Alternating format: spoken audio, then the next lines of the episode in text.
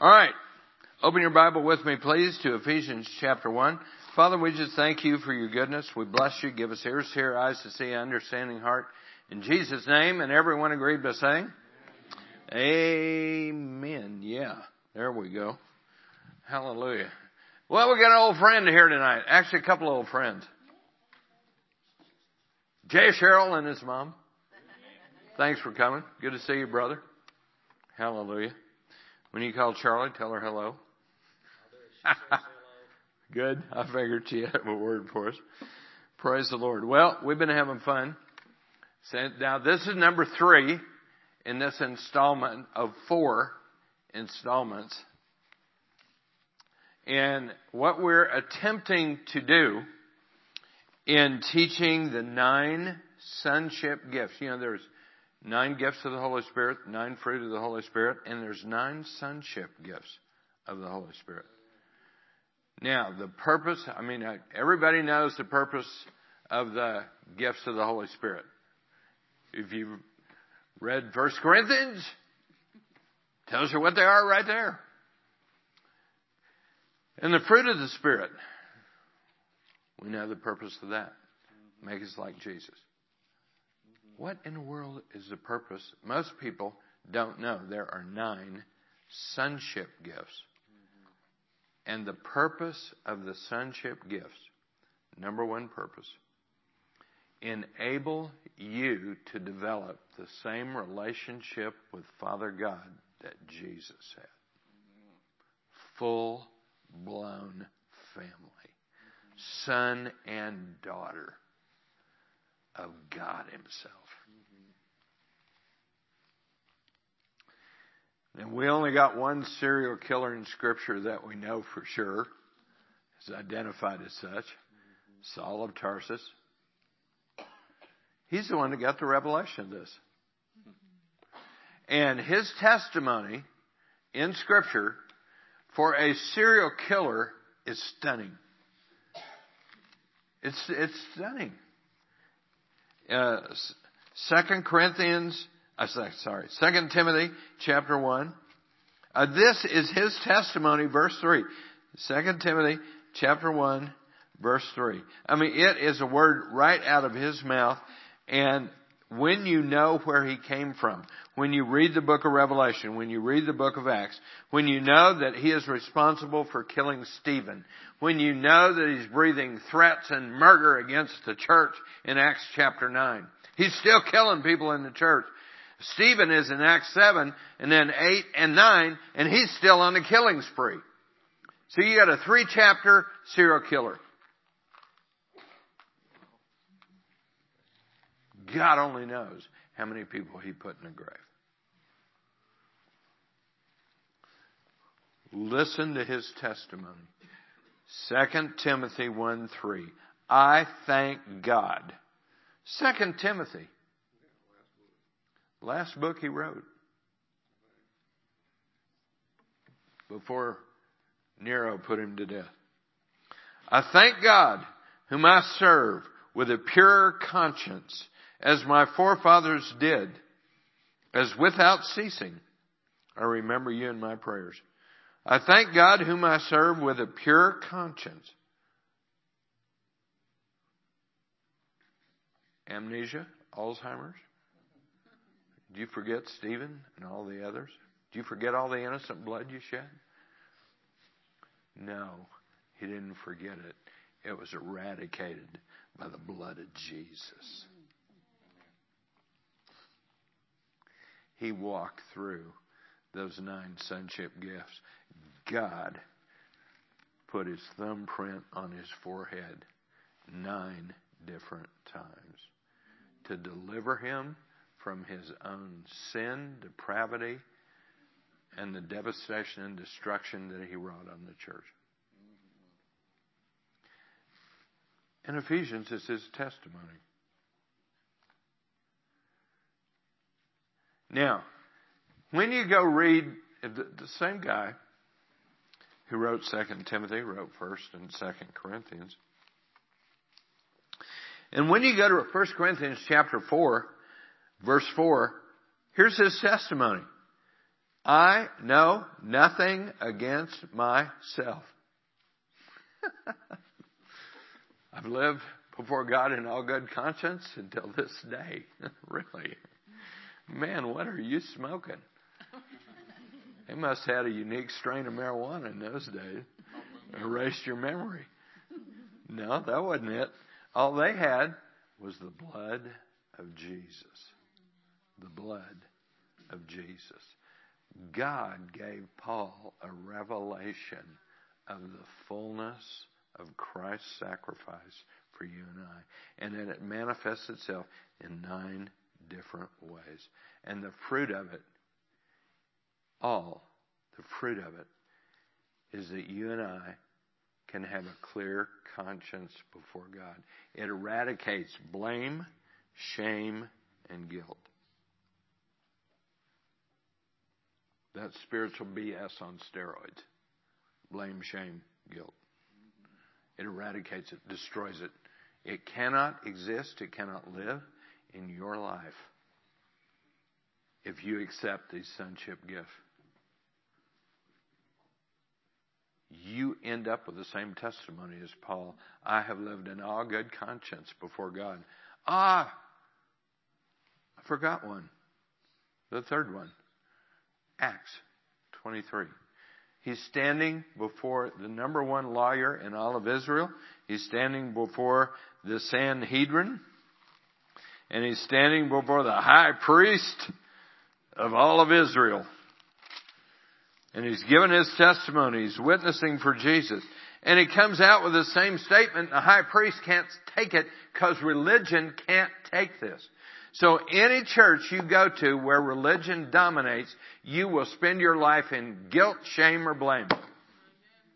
And you'll never be delivered from it until you get in a place where Phariseeism and religion is under your feet by the Holy Spirit. And that is the only way I know you can do that, by the Holy Spirit. Here it is, twenty-three three. Then Paul, uh, whoops, sorry, uh, twenty-three one. Then Paul, looking earnestly at the council, said, Men and brethren, I have lived in all good conscience before God until this day. What?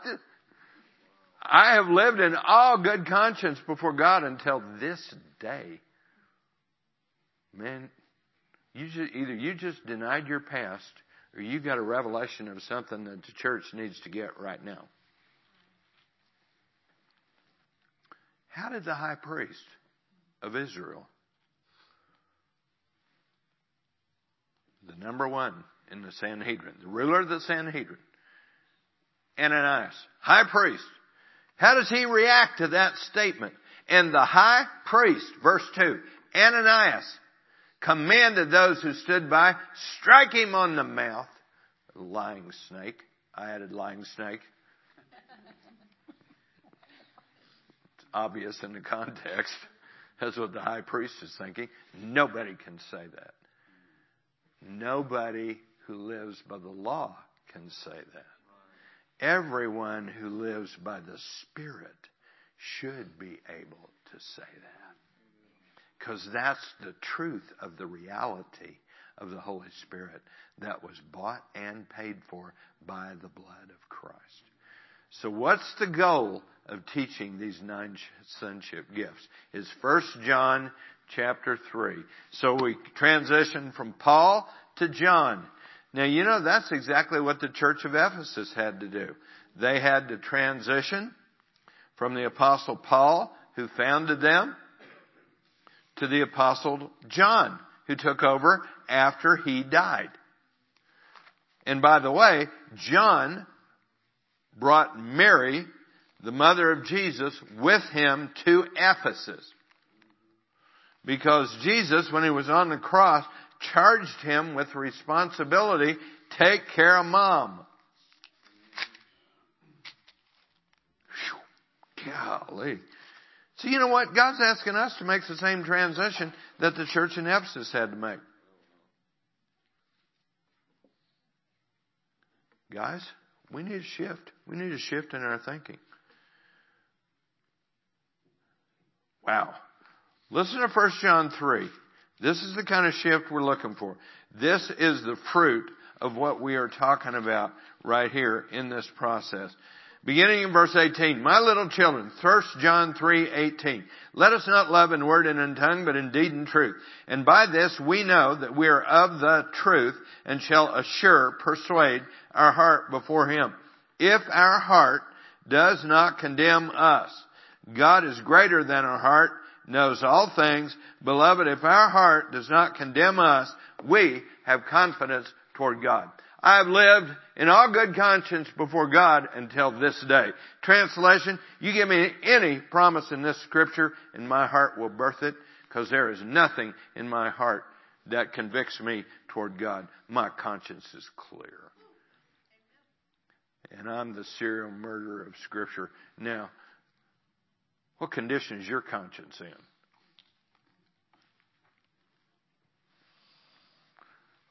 Well, that depends on what you're doing with that voice that shows up to condemn you. You know, the, there is a chapter in the book of Revelation that sort of identifies this process. It's called Revelation chapter twelve. Verse one, now a great sign appeared in heaven, a woman clothed in the sun with the moon under her feet and her head and a garland of twelve stars. Then, being with child, she cried out in labor, and in pain gave birth. And another sign appeared in heaven. Behold, a great fiery red dragon, having seven heads, ten horns, seven diadems on his heads. His tail drew a third of the stars of heaven, threw them to the earth, and the dragon stood before the woman who was ready to give birth to devour her child as soon as it was born.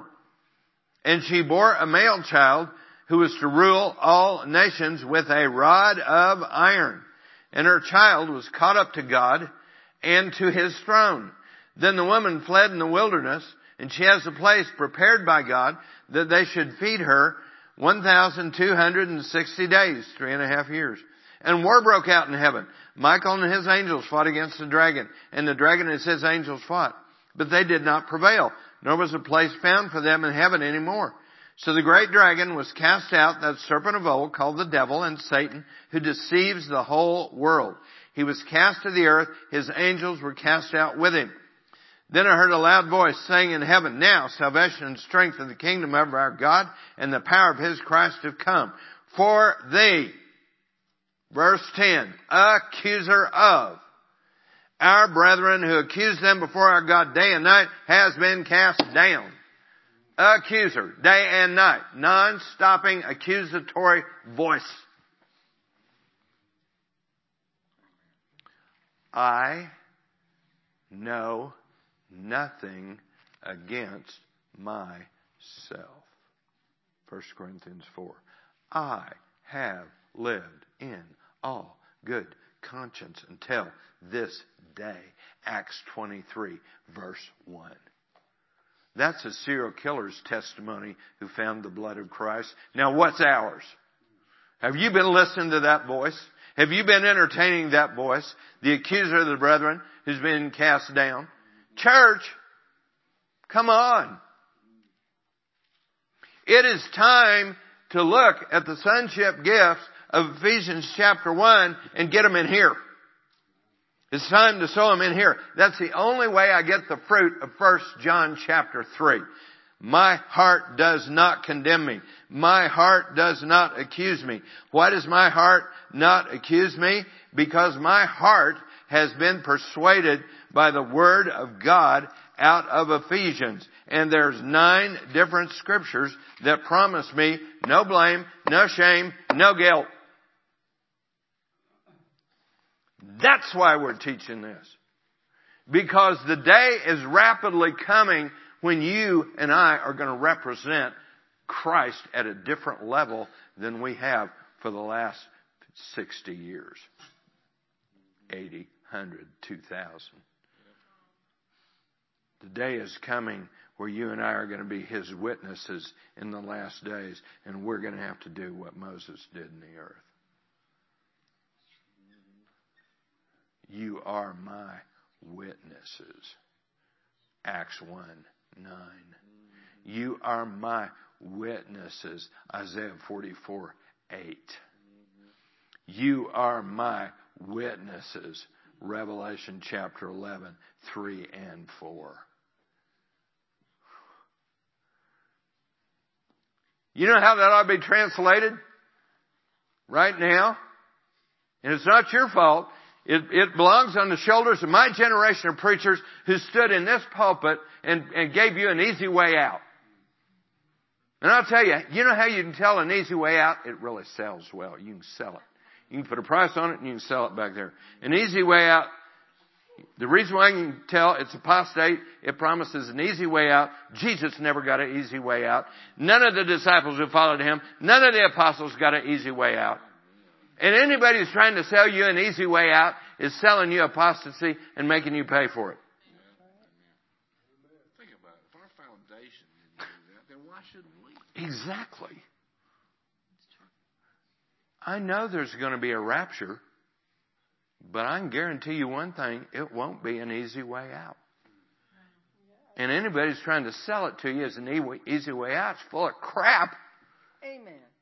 Sorry. It's okay. You got the divine okay. Or I spent my whole life, you know, believing in the easy way out. Well, thinking, what you know, God, the only safe way to do this, prepare to go all the way through and hope we get the easy way out. But at least we're prepared to go through, and then we're safe. But if you don't prepare to go through, you're not safe. There are a whole lot of testimonies out of Germany and out of Europe when the Nazis came in. And you either deny Christ or you're done. ninety-six out of one hundred denied. Only four stayed. I will not be responsible for that in today's world. Not as long as I can hear God and speak the truth from a pulpit. In Jesus' name. Your greatest days, your greatest glory is ahead, church. It's ahead. Man, do you realize that you can't kill the witnesses until they're done? Until they're finished. Nobody can kill them until they're finished with their ministry. Yeah. Just Nobody. Like, just like the apostles. Just like the apostles. Just like the prophets. They're so committed to the king to speak what the king says. Nobody can kill them till they've finished their race. God, I want to qualify for that anointing. I want to walk in it. And I, I've already died twice and come back. I've been there. And God said, you aren't done.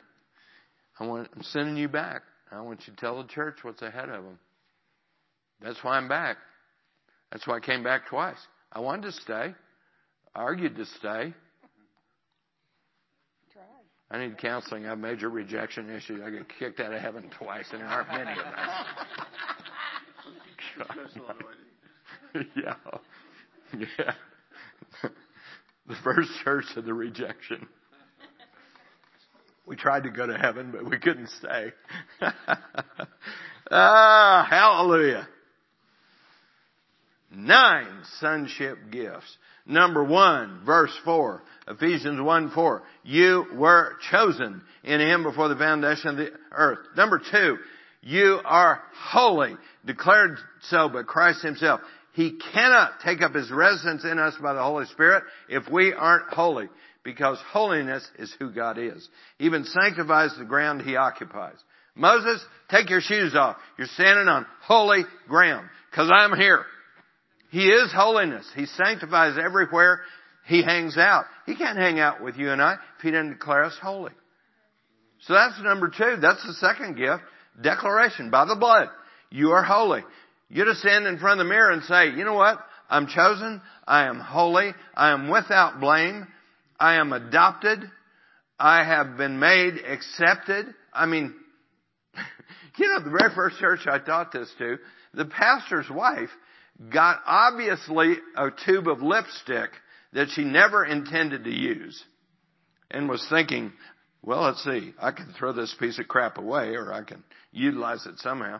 So she wrote it on the mirror in the extra bathroom where I have to shave when I go stay there. Wow. So I am shaving between the nine sonship gifts, trying not to cut my nose off. In the middle of gold glitter lipstick. You gotta be kidding me. Well, I'll say one thing, it's effective. I mean, it's up there. Nine of them. One through nine, up from the top, all the way down the bottom. I mean, it's hilarious. But you know what?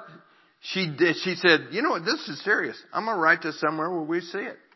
I'm going to write it on the mirror where we brush our teeth. I'm going to write it where I have to look at it every day. You know, it's like putting it on the refrigerator in a, a card or a piece of paper. I mean, every day you open a refrigerator. I mean, you see what's on there. You guys know. That's how you utilize it. Important phone numbers. Important facts. She put it on the mirror in the, in the spare bedroom. It's right there. Golly, look at this. It's good. It forces you to look at it. Has made us accepted. That's number five. Number six. Okay, we're on number six now. Tonight. Six, seven, five, six, seven. Has made us accepted. We talked about accepted last night. And who can believe number six? Because it's the Greek word karuo. It's only used three times in Scripture. And the first time it appears in Luke one eighteen by Gabriel. Gabriel says to Mary, hello, congratulations, highly favored one, karuo, accepted one. Congratulations, accepted one. Now the bum, the unbelievable thing about this, Mary, the mother of Christ, gets one karuo, you and I get two in Ephesians. Now why in the world would God think you and I would need two when Mary only qualified for one? Maybe we're the double portion family of the last days who has to carry the firstborn status. Maybe we're going to have to face stuff Mary didn't have to. And God knew it. And so he put the double right in our face. Double. Now the only other place you can go to look at what it means to be accepted, because it only appears three times. I mean, the, the normal rules for Bible interpretation, they just brick wall. You brick wall it because it only appears three times. So you got to go back to the Old Testament, and that takes you back to uh, Genesis chapter four. We looked at that last night, but we did not go on and look at this part of it. So I got to mention this part before I can go on. So I didn't get finished last night because I got to preach on. Apologize. Sorry about that. That happens occasionally. Genesis chapter four, verse one. Now Adam knew Eve, his wife. She conceived, bore Cain, and said, I've gotten a man from the Lord. Then she bore again, this time Abel. Now Abel was the keeper of the sheep. Cain was the tiller of the ground. And in the process of time, it came to pass that Cain brought an offering of the fruit of the ground to the Lord. Abel also brought of the firstlings of the flock and of their fat. Now the only two hints at why one offering was better than another is firstlings and fat. Firstlings and fat indicate that Abel brought the best and Cain brought what was easily accessible. That's the only indication. Now, how does this speak to accepted? Because of verse seven. If you, this is God talking to Cain. If you do well, will you not be? What does your Bible say? Genesis four, seven. Accepted. Alright, now the first thing you need to understand is this. If you go to Genesis chapter twenty-eight, in the Old Testament, now this is not the new, this is the old, before we ever get to the blood of Christ, before we ever get to the grace and mercy, before we ever get to the full measure of the sonship gifts, Genesis twenty-eight, acceptance under the law, acceptance under the Old Testament is only guaranteed by one thing. What's that? Your obedience to God in giving, not to man. Can I make that distinction? This is not obedience to man that gets you accepted under the Old Covenant. This is obedience. This is a you and dad issue. So it looks like dad intended for his sons and daughters to learn his voice in giving. Because the first of five promises of the tithe is outlined in Jacob when he goes to sleep on a rock, when he's running for his life. Verse twenty, Genesis twenty-eight twenty, Jacob made a vow saying, if God will be with me. Okay, number one of the five promises, uh, covenant promises of the tithe. I will be with you. I will keep, I will protect you in the way that you're going. I will provide bread to eat. I will provide clothing and shelter. And I will bring you back to your father's house in peace. I will fulfill your destiny. All right, now there's your five covenant promises of the tithe. In the Old Testament, what's different? There's a whole lot different between the Old Testament and the New. The Old Testament's law. The New Testament's grace. Under the Old Testament, you're accepted when you're obedient in your giving to the Spirit.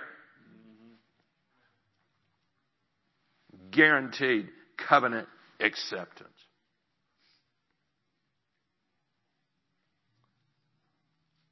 Well, what does that mean for us right now?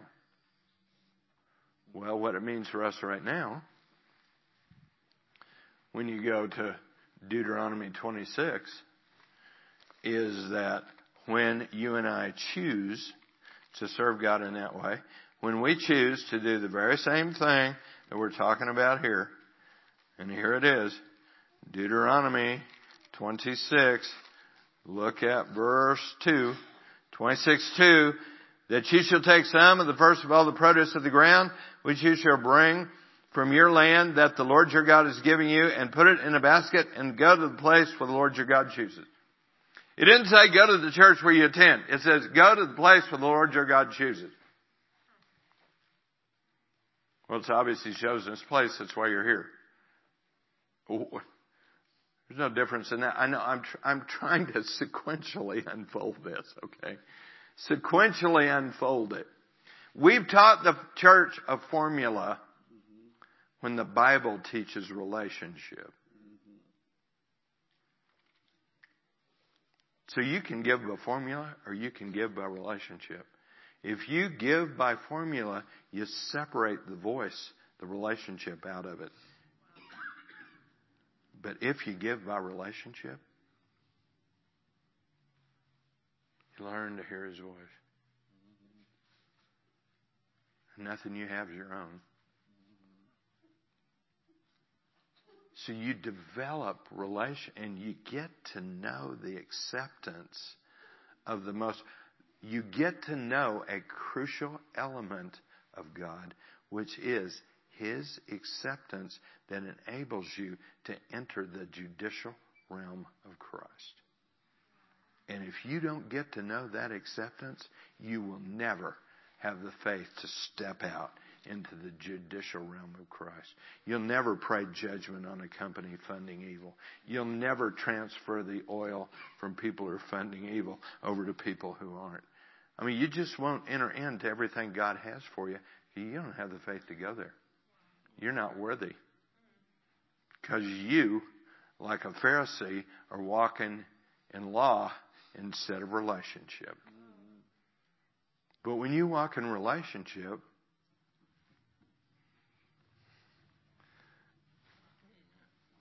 the boundaries move. Full crap. The boundaries move. The spiritual boundaries are set by the Spirit. And if you've ever been in addiction, that'll shake your world. It'll shake your... What you demand when you've been in addiction, you demand immovable boundaries. But when you go to the Spirit,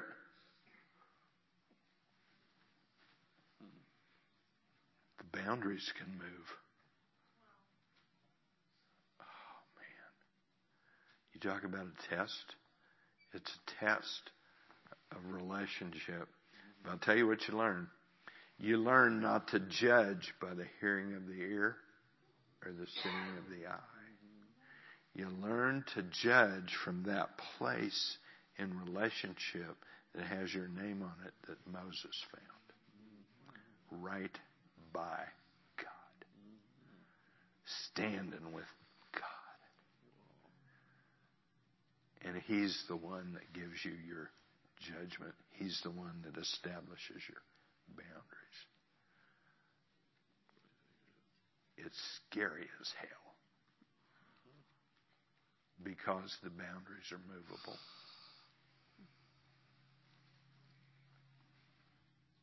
But you, tra- you transition from the law to the Spirit. I don't know how to explain it any better than that. Been there. I've been there for several years. Still there. Trying to get out, but losing my fingernails one day at a time, trying to climb my way out. But you know what? I, I know where it ends. I, what I'm experiencing is a judgment of God in the process. See, what does this qualify you for? Why, why, why did the Lord say, go back and bring this out today, tonight? Be, here's why. It's because you will never enter Romans chapter twelve and thirteen in the dimension you're called to it until you walk this pattern out, till you establish this part of your relationship with the Most High. Now, these sonship gifts will help you do that. But let, let's one more time go through the transition between Romans twelve and Romans thirteen. Because Romans twelve and Romans thirteen have something that we're all familiar with. Now, Romans twelve, we're all familiar with this. Romans chapter twelve and verse nineteen, beloved, do not avenge yourself. Okay, God says, look, I don't want you to go pulling the trigger on somebody. I don't want you to do that. Do not avenge yourself, but rather, everybody say, but rather. Okay, but rather. Now, here's where the Greek takes you someplace where you're not sure you want to go. Didomi tapas. Create, didomi, active, aorist, imperative, a command. This is not optional. When you have been wronged and you cannot go make it right, you cannot bring justice on that person's head. God said, I don't want you to do that. I want you to shift gears. I want you to tell me what the biblical justice is for this situation. What did my word promise you when somebody takes advantage of you like what you just experienced? When you get abused, misused, when you get ripped off, what does my scripture promise you? Now lay that out for me. Create a path for wrath. I give you the job. I am anointing you to be my garbage disposal system in the earth. I am challenging you to pick up the garbage in your city and transport it to the landfill. I'm calling you to be my garbage collector. So if you got a politician who's shedding innocent blood, killing kids, destroying your land, you come before me, you can't go pull a trigger on the guy. I forbid you to do that. Stop right there. Not your job. My job. Ditto me, tapas. Tell me, chapter and verse, Genesis chapter nine, you shed man's blood by man, your blood shall be shed. There's a covenant avenger in the earth. First Thessalonians chapter four, first eight verses. Jesus is that covenant avenger in the New Testament. In the Old Testament, they paid a guy to do it. Paid him, anointed him, equipped him. Hitman. Covenant avenger. It's in Deuteronomy. I didn't dream this stuff up. I'm just trying to save time by paraphrasing. Now, how would you like to know God charged you with being a covenant avenger? God gave you a sheriff's badge. God gave you a police position. God put you in the army. God put you in the military. Where the hell's your weapon? Where's your napalm? Where's your gun? Chapter and verse is your gun. Ditto me, topos. Father, in the name of Jesus, tomorrow is an election. In Jesus' name. You know the politicians, Democrat and Republican, who've all chosen to champion the shedding of innocent blood. Now, in the name of Jesus, either turn them or shed their blood at their position. Cut them off. Throw them out of office. Throw them out in Jesus' name. Kick them out in the name of the Lord.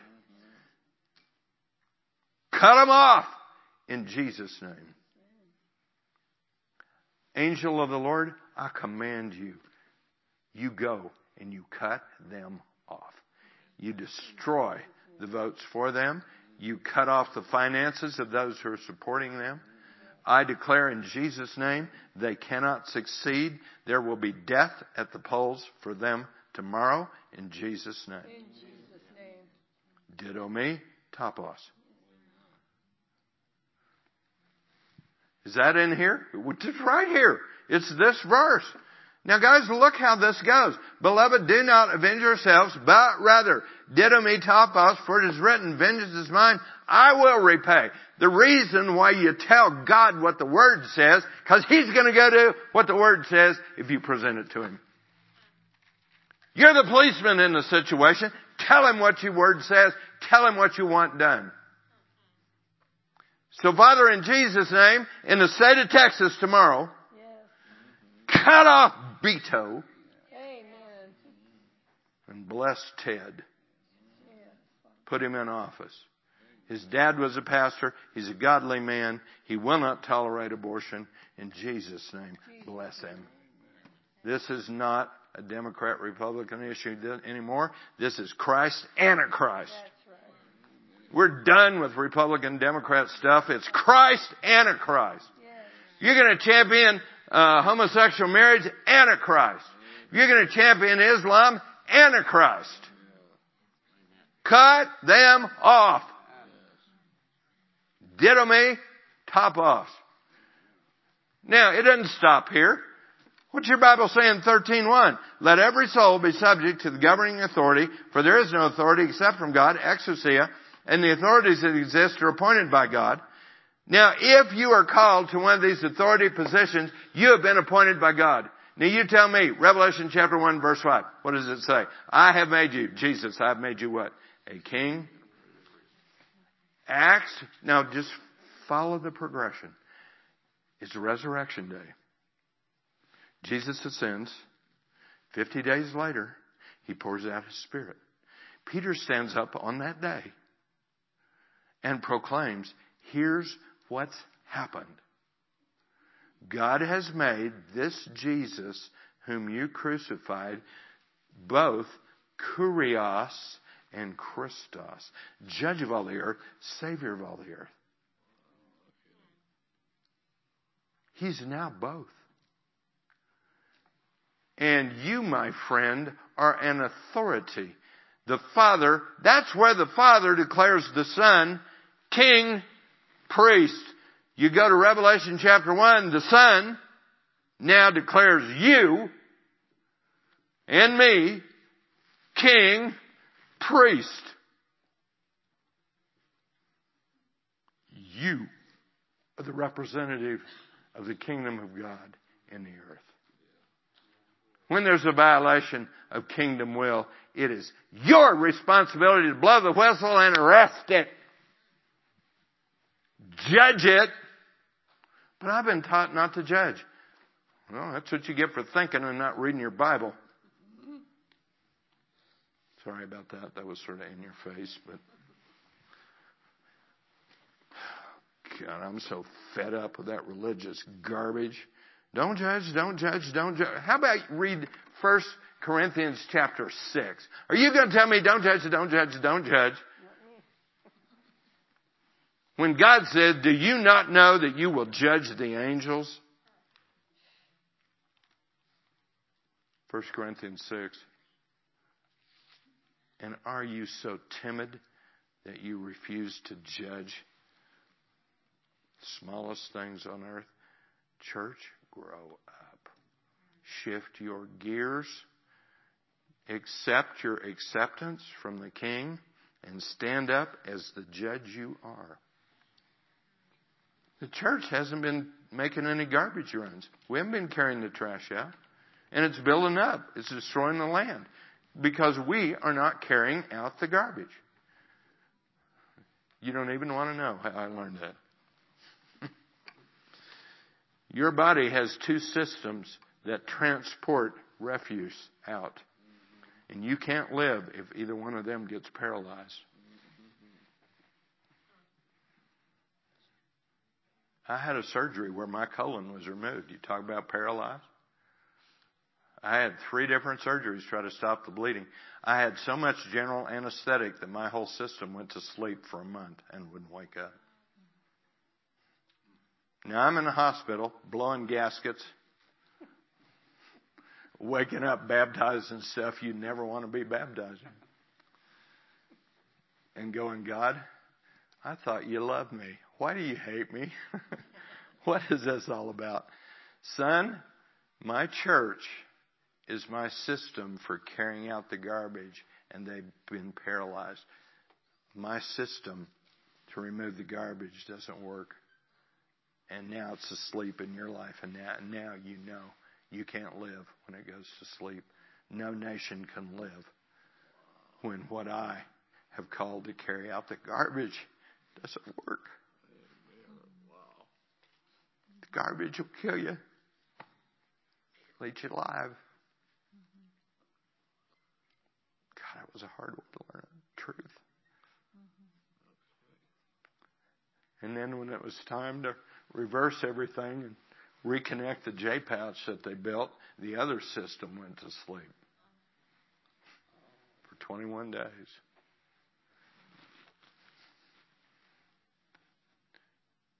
You want a humiliating experience as a guy? Have to go let the nurses teach you how to catheterize yourself because your system's asleep and it won't wake up. God, what are you, why are you putting me through this, son? My system to remove the garbage, the church, is asleep. It's paralyzed. It's been stolen by false doctrine. They don't know who they are.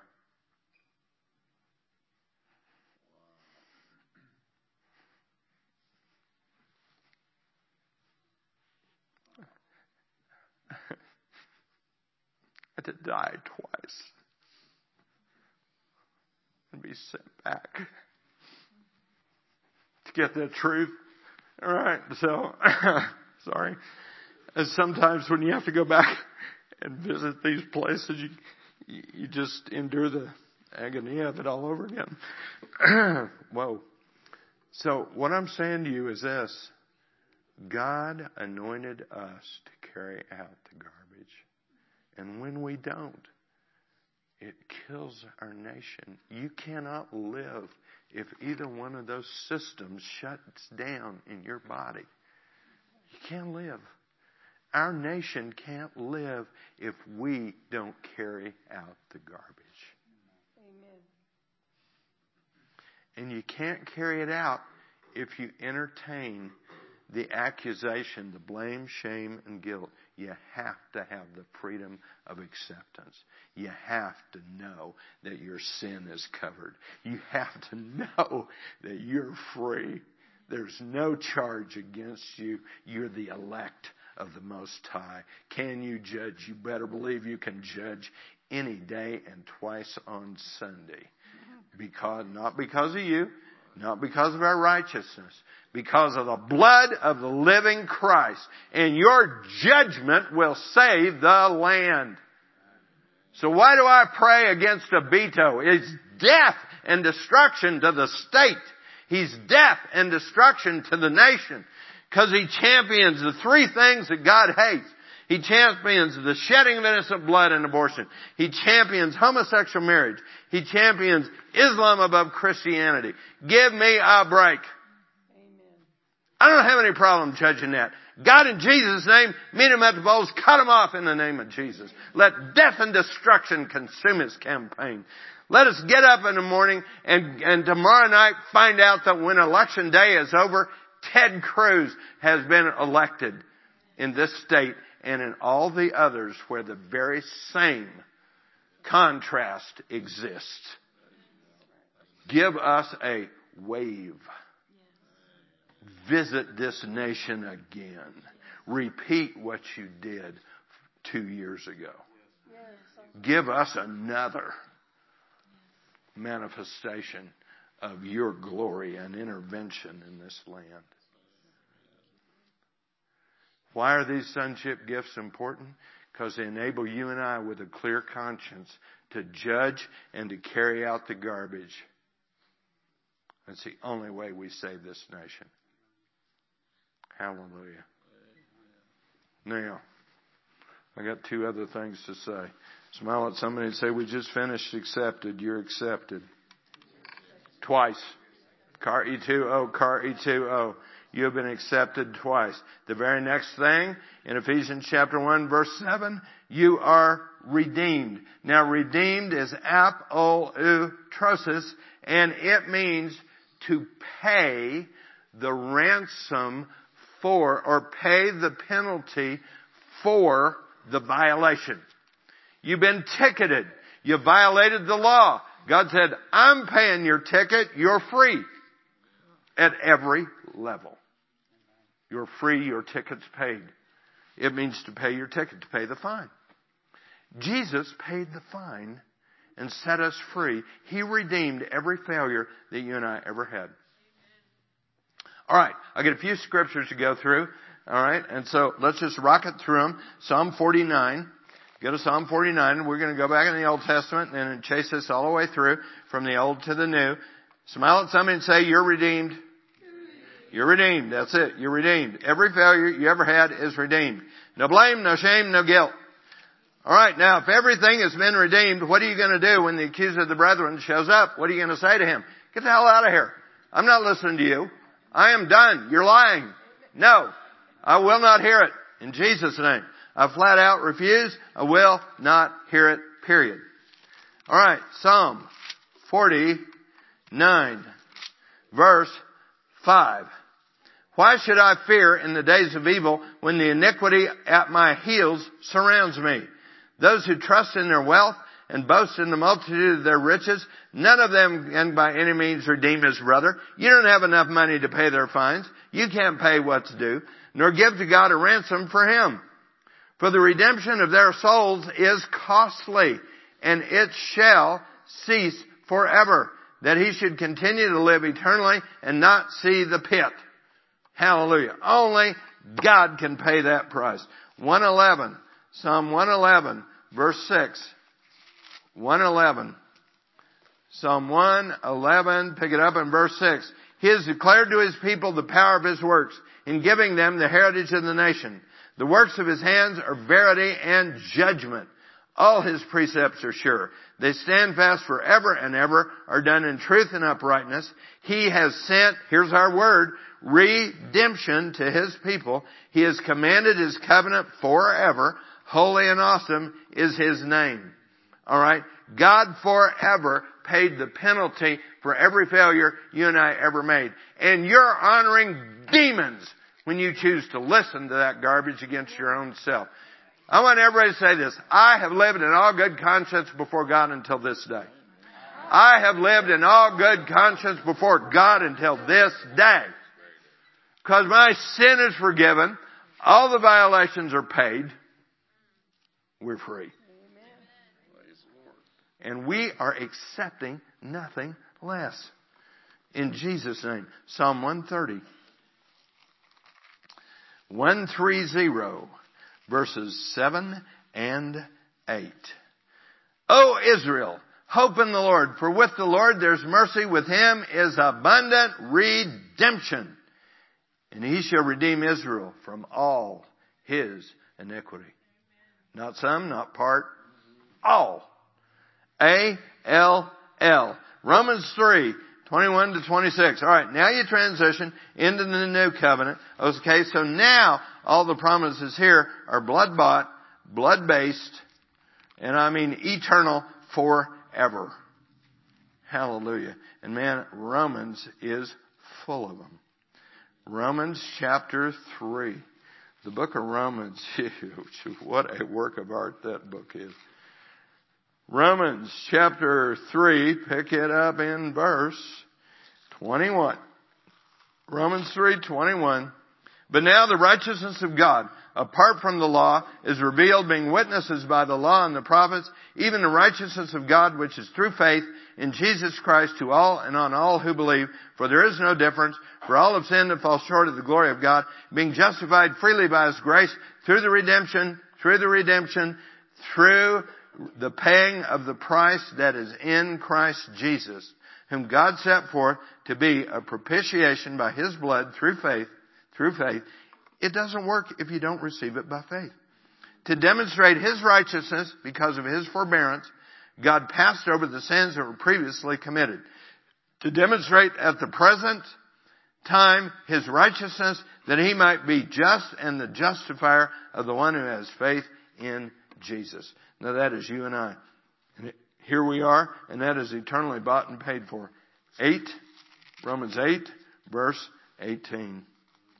Romans eight, oh boy, now it spreads out to the creation. For I consider the sufferings of this present time are not worthy to be compared with the glory that shall be revealed in us. For the earnest expectation of the creation eagerly waits for the revealing of the sons of God. For the creation was subjected to futility, not willingly, but because of Him who subjected him in hope. Because the creation itself also will be delivered from the bondage of corruption into the glorious liberty of the children of God. For we know that the whole creation groans and labors with birth pangs together until now, and not only they, but we also, who have the first fruits of the Spirit, even we ourselves, groan within ourselves, eagerly awaiting for the adoption, the redemption of our body. God says, I'm going to take you all the way through, and I'm even going to redeem your body. I'm going to give you a body that'll live forever. It'll be conformed to your spirit, just like your current one is. So when you die and go to heaven, you'll recognize people because their body looks like their spirit. No change. It's just an eternal body. You don't know people in heaven? You better believe it. Absolutely. You will.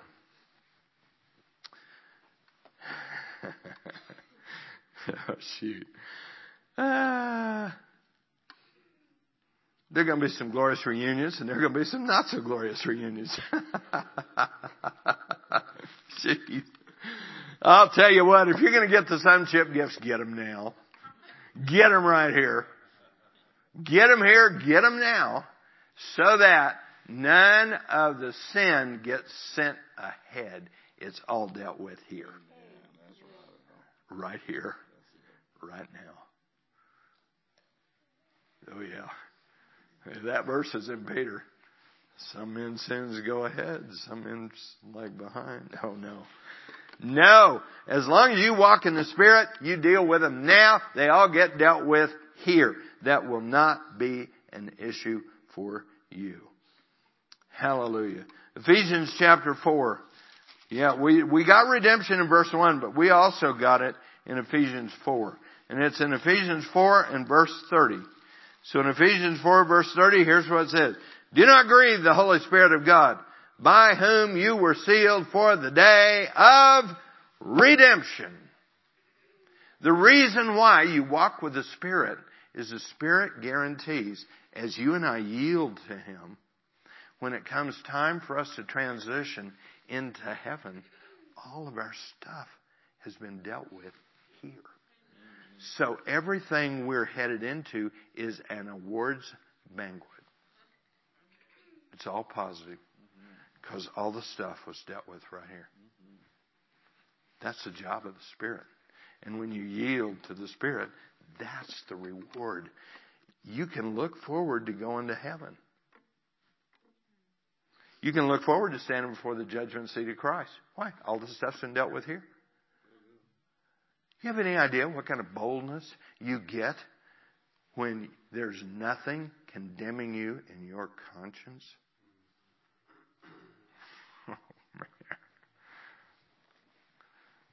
Oh, I mean, you can hardly wait to go into confrontations with certain people.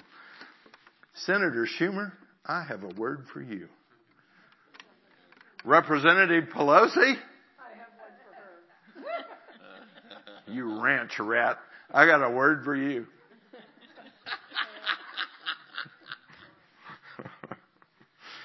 Oh, shoot. Oh, God almighty.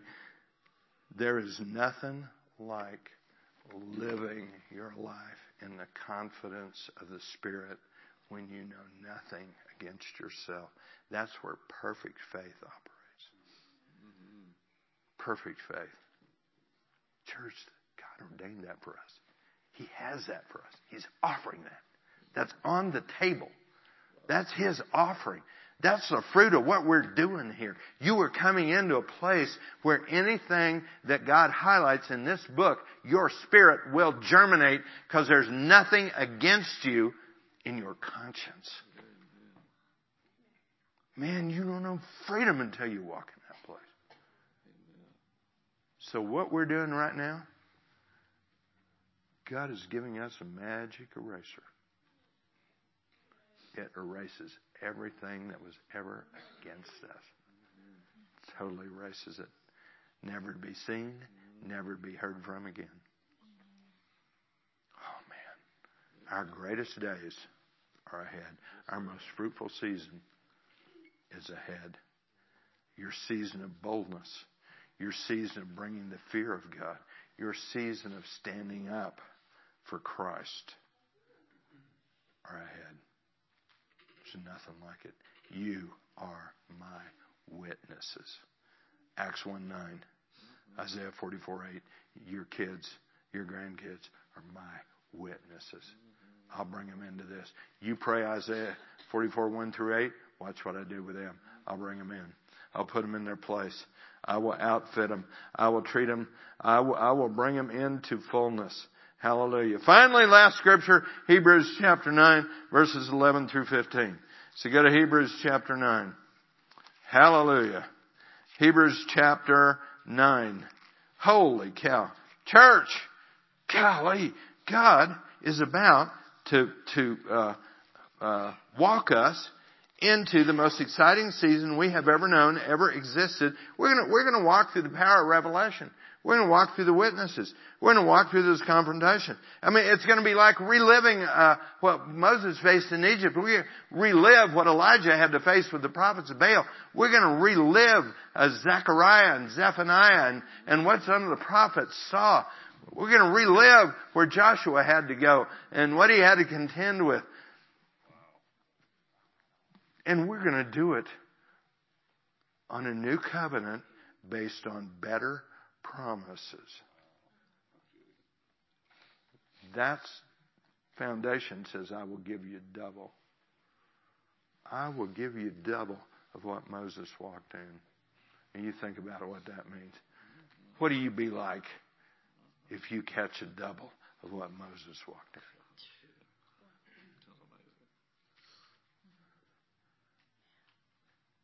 If you were my mom or dad, I would knock gently on the door.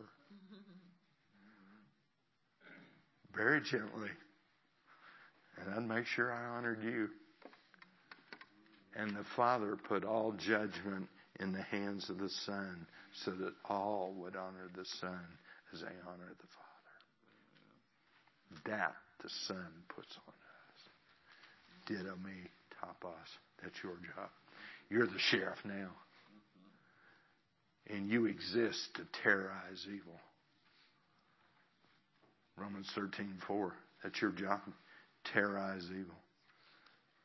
How you doing at terrorizing evil? Got a ways to go. Where does it start? Sonship gifts. Clear conscience. As I sow those here, this conscience starts to grab thirteen four of Romans. All right, Senator Schumer, you want a battle? You got one. It's not between you and I. I'm going to honor you for the senator you are. But I'm going to tell you what God thinks about your B S crap, your Antichrist stuff, all three things that have a death penalty. There's one, there is, you got one foot on a banana peel and the other in the grave. And anybody who whisper blows on you, and you're out of here. You know, God loves you, and He sent me to tell you He loves you. Now repent, or you're toast. What's it going to be? Next week about this time, God's going to visit you. And if you're still doing what you're doing right now, next week, it's over. You're gone. You're done. This is not between you and I, Senator. Honestly, He sent me to plead with you. Turn. Be saved. God loves you. He wants to save you. He wants to save your kids. But He can't because you are Antichrist to the max. Stop it. Stop trying to destroy God in the earth. You're actually declaring your own death warrant.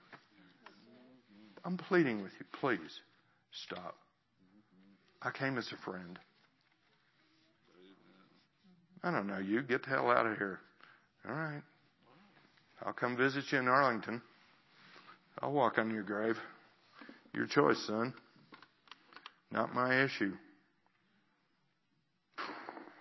You imagine what the church looks like that walks in that authority. Because that's where you and I are going. That is how we face the evil of the last days. We face it with the authority of the judgment of the living God. We stand as Moses stood in Egypt. And guess who we win as a result? We provoke the Jew to jealousy because they all know what Moses did. When they see it manifest in your life and out of your words, man, they will catapult it into the kingdom through jealousy. Man.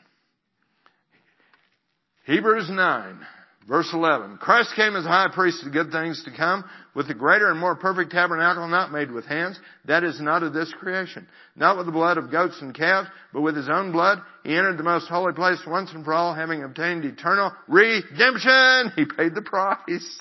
Goodbye. No blame, no shame, no guilt paid for.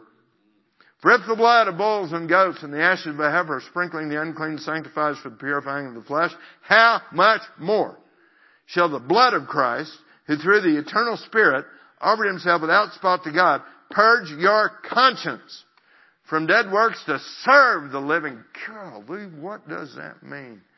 That means when you tell me in Revelation chapter eleven that I'm going to walk as two witnesses, that I'm going to stop the rain. Oh, stop the rain. That I'm going to strike the earth with all plagues as often as I desire. That tells me, God, I can have a harvest out of D C because I can grind their economy to a halt. I can shut down their Mammonite perversion. I can shut down the flow of money that's paying them to go Antichrist. God, you put them in my hand for a harvest. So I'm going to go as a pastor. I'm going to go as an evangelist. I'm going to go as somebody who loves them. I'm going to be nice. I'm not going to be nasty. I'm going to be nice. And I'm going to plead with them to turn. But I'm going to tell them the truth. That's what God paid for you and I. We're going to harvest the nations.